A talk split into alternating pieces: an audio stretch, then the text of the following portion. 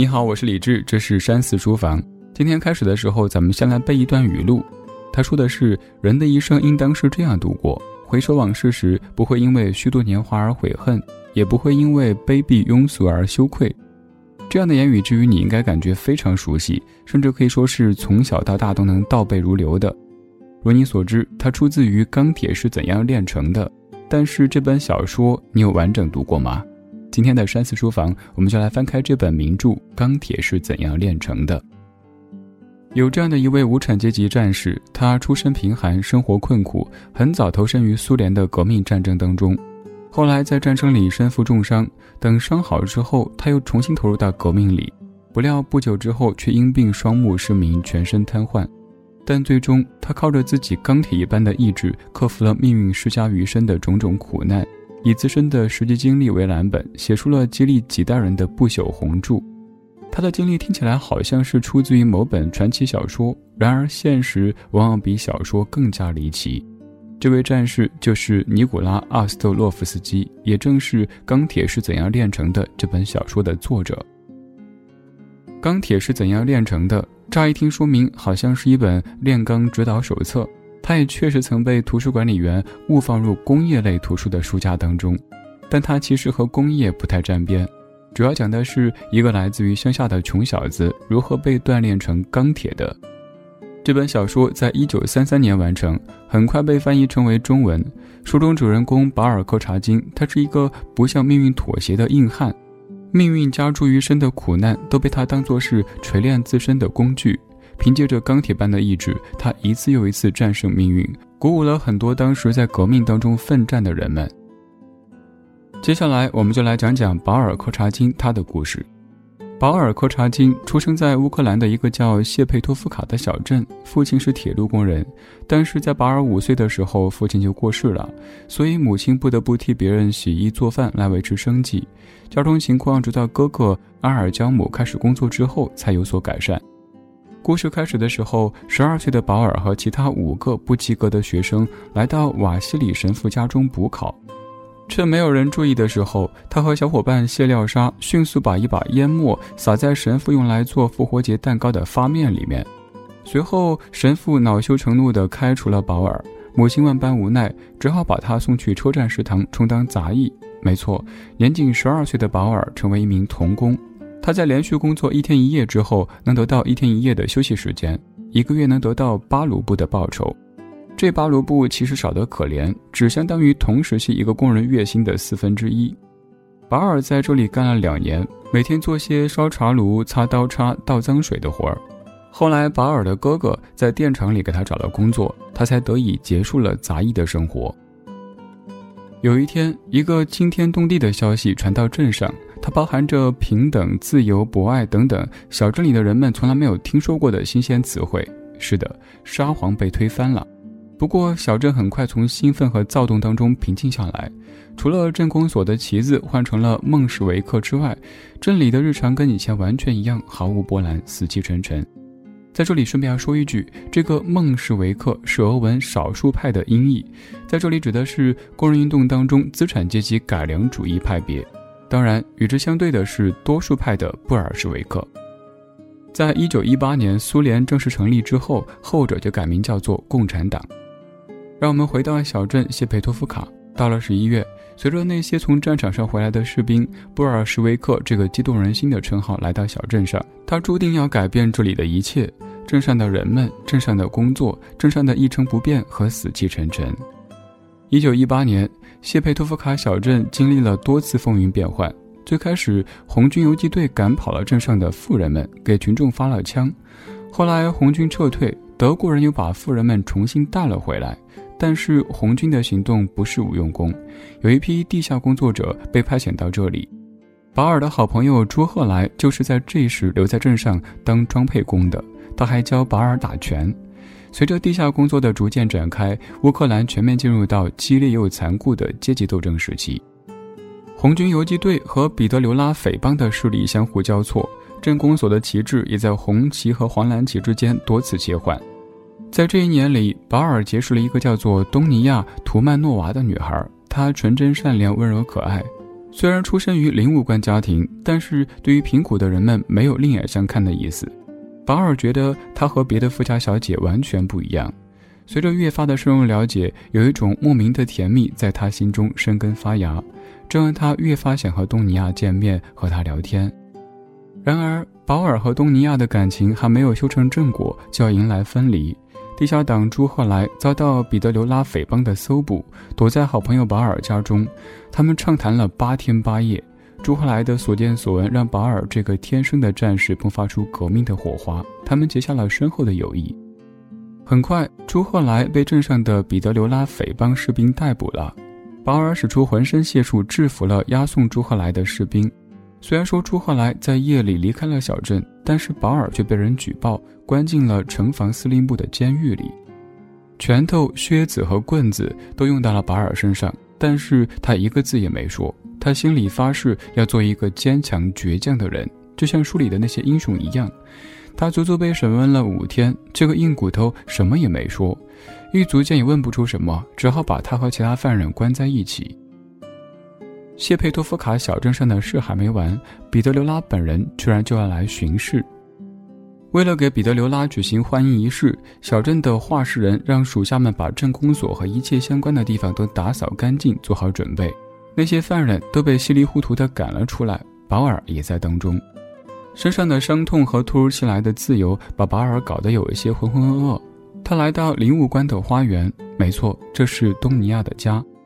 好长一段时间没有见到保尔的东尼亚热泪盈眶，拉着手向他表白，要他再也不离开自己。但是保尔坚决要离开，他怕自己会连累到东尼亚一家。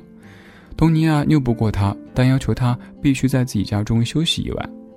东尼亚联系了保尔的哥哥，他们决定把他送上第二天一早的火车，离开谢佩托夫卡。保尔离开谢佩托夫卡之后不久，红军就解放了这个小镇。保尔的儿时玩伴谢廖沙在这个时候加入红军，就和没能回到家乡的保尔一样。虽然说保尔没有能够亲眼见到家乡解放的样子，但他仍旧得知这一振奋的消息。一年的军旅生涯让他成为出色的骑兵侦察手，他走遍了乌克兰大地，为解放自己的祖国做出了贡献。一九二零年六月。为了解放乌克兰的首都基辅，巴尔所在的部队全员投入战斗。他们冲破了波兰白军的防线，向着敌军司令部的所在地日托米尔发起了冲锋。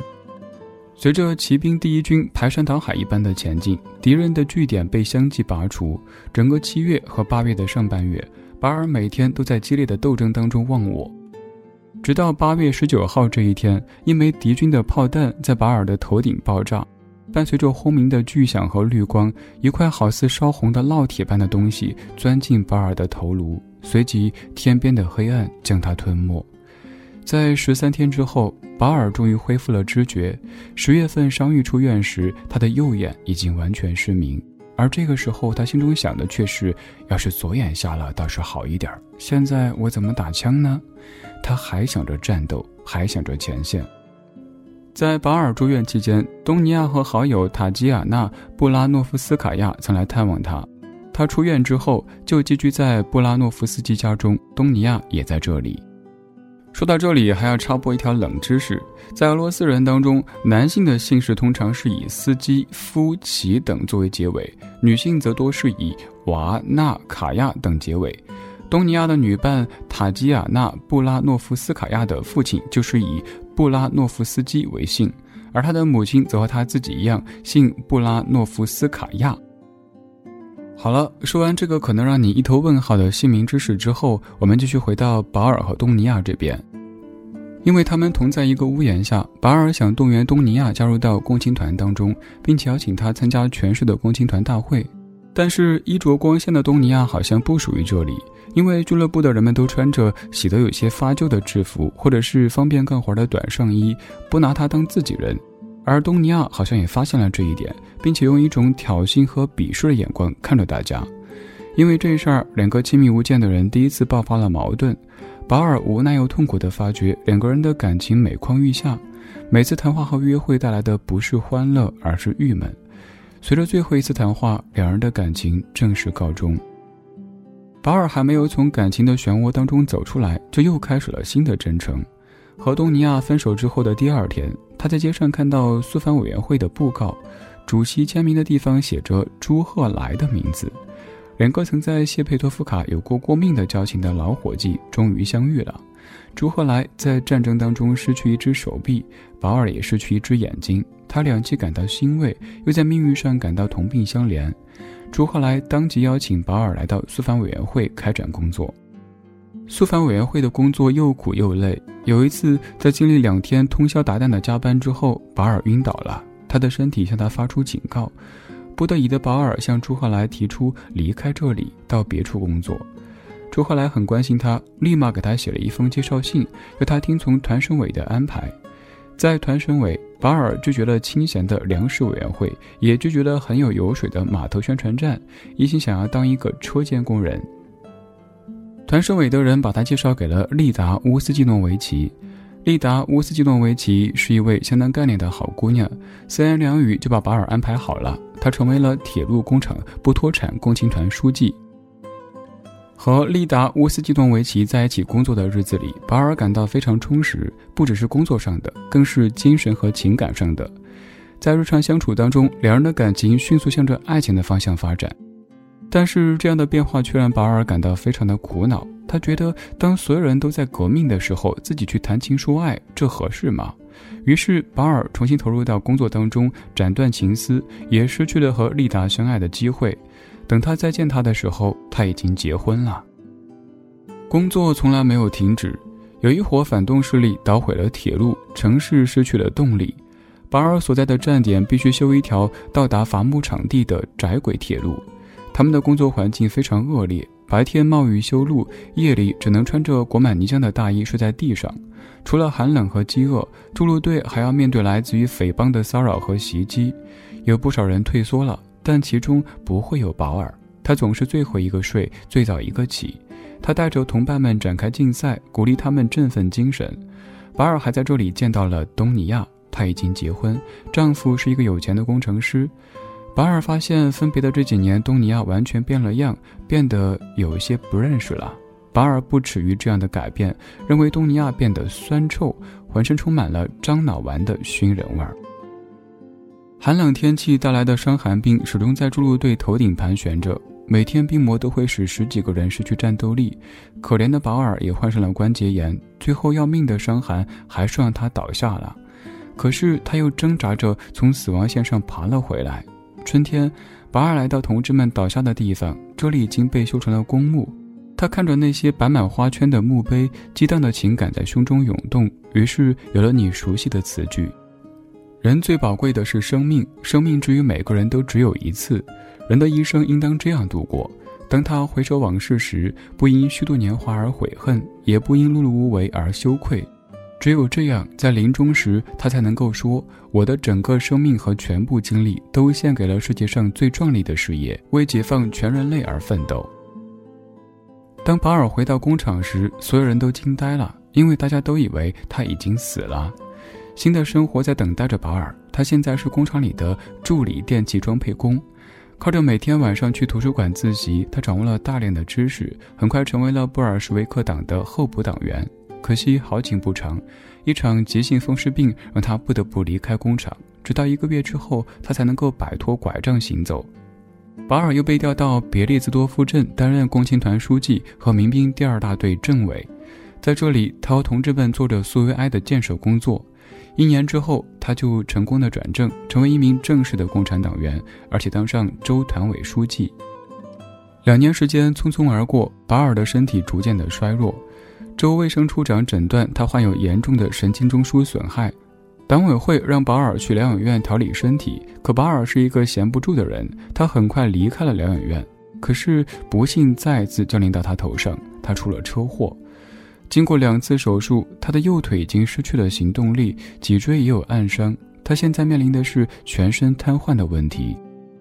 中央委员会全面停止了他的工作。随着抚恤金一起下发的是一张残疾证明书，这无疑击垮了他。组织已经认定他失去了战斗能力，完全失去了归队的希望。这对保尔来说，好比是天塌了。他在黑海港口的岸边公园抱头沉思。一个人丧失了最宝贵的战斗力，那他为什么还要活着呢？他把那把勃朗宁举起来，对准自己脑门，黑洞洞的枪口好像对他说：“谁能想到你有今天？”很快，他又把枪放下，狠狠地骂自己一顿。他对自己说：“就算生活到了山穷水尽的地步，也要千方百计地活下去，要让生活变得有利无害。”保尔整理心情，最终回家去了。这段时间，保尔在一位叫达雅的女工家里寄住。这家中除了达雅，还有一个封建做派的老爹，一个饱受蹂躏的母亲，一个未婚先孕的姑娘和一个不成器的儿子。达雅的生活过得很痛苦，但他是个好人，所以保尔提出要娶她做妻子。之后，达雅和保尔结婚了，他们搬到海边的小城居住。保尔继续自学，他希望自己能够依靠文学重新回到队伍当中去。因此，他花了很多的时间阅读古典文学作品，并且念完了函授大学的第一学期课程。很快，他的下半身就瘫痪了，上半身也只剩右手还听使唤。接下来，他就完全失明了。但他依旧坚持学习，靠着无线电广播进修。后来，达雅也成为一名布尔什维克党员。他们搬到了莫斯科，保尔在这里又割掉了甲状腺。但现在，他要开始工作了。他创作了一部中篇小说，名字叫做《暴风雨所诞生的》，讲的是关于科多夫斯基骑兵师英雄壮举的故事。他辛苦写作了六个月时间，把稿子寄给曾经的老战友征求意见，谁知这份重要的稿子竟然被邮局给弄丢了。保尔只好重新开始工作。住在他隔壁的小姑娘格利亚也跑来帮忙。保尔讲述，格利亚动笔。书稿被母亲送去邮局，出版社将决定他的命运，也将决定保尔的命运。但是出版社回信迟迟不到，失败的预感几乎逼疯了保尔。就在保尔感觉快无法忍受时，终于收到了电报。没错，命运的枷锁已经被他挣脱，他重新拿起了武器，回到战斗的队伍当中去了。到这里，保尔的故事终于告了一个段落。接下来，我们来说说故事的创作背景。在那个火红的年代，赤贫的无产者们掀起了对资本主义反抗的浪潮。他们成功的建立了世界上最大的共产主义国家。到现在，苏联解体已经有三十年，但是它依旧留给这个世界很多的财富，其中就包括了《钢铁是怎样炼成的》这部作品。在二十世纪三十年代初，斯大林号召文学作品要追求直接的宣传目的，要培养青少年的共产主义道德品质。这本书应运而生。书中保尔的形象有很大一部分取自于作者阿斯特洛夫斯基的亲身经历，但也并非全是自传，是经过了艺术性的提炼加工。正因如此，保尔这个朴素又狂热的革命英雄形象才会如此具备生命力。在动笔写这本书的时候，作者已经双目失明，全身瘫痪，卧床三年，而他写这本书也用了三年时间。我们无法想象他是怀着怎么样的激情去完成这本书的创作。但是我们知道，他对革命的热情和对共产主义的坚信一定是少不了的。总而言之，这是一部伟大的作品。它不止在红色阵营当中广为人知，甚至在全世界范围内都引起过巨大的轰动和讨论。不管是诋毁还是赞美，没有人能够否认作者在创作时饱满的革命热情和强烈的共产主义精神。即使苏联解体已经有三十年，这本小说依旧具有通读精读的价值。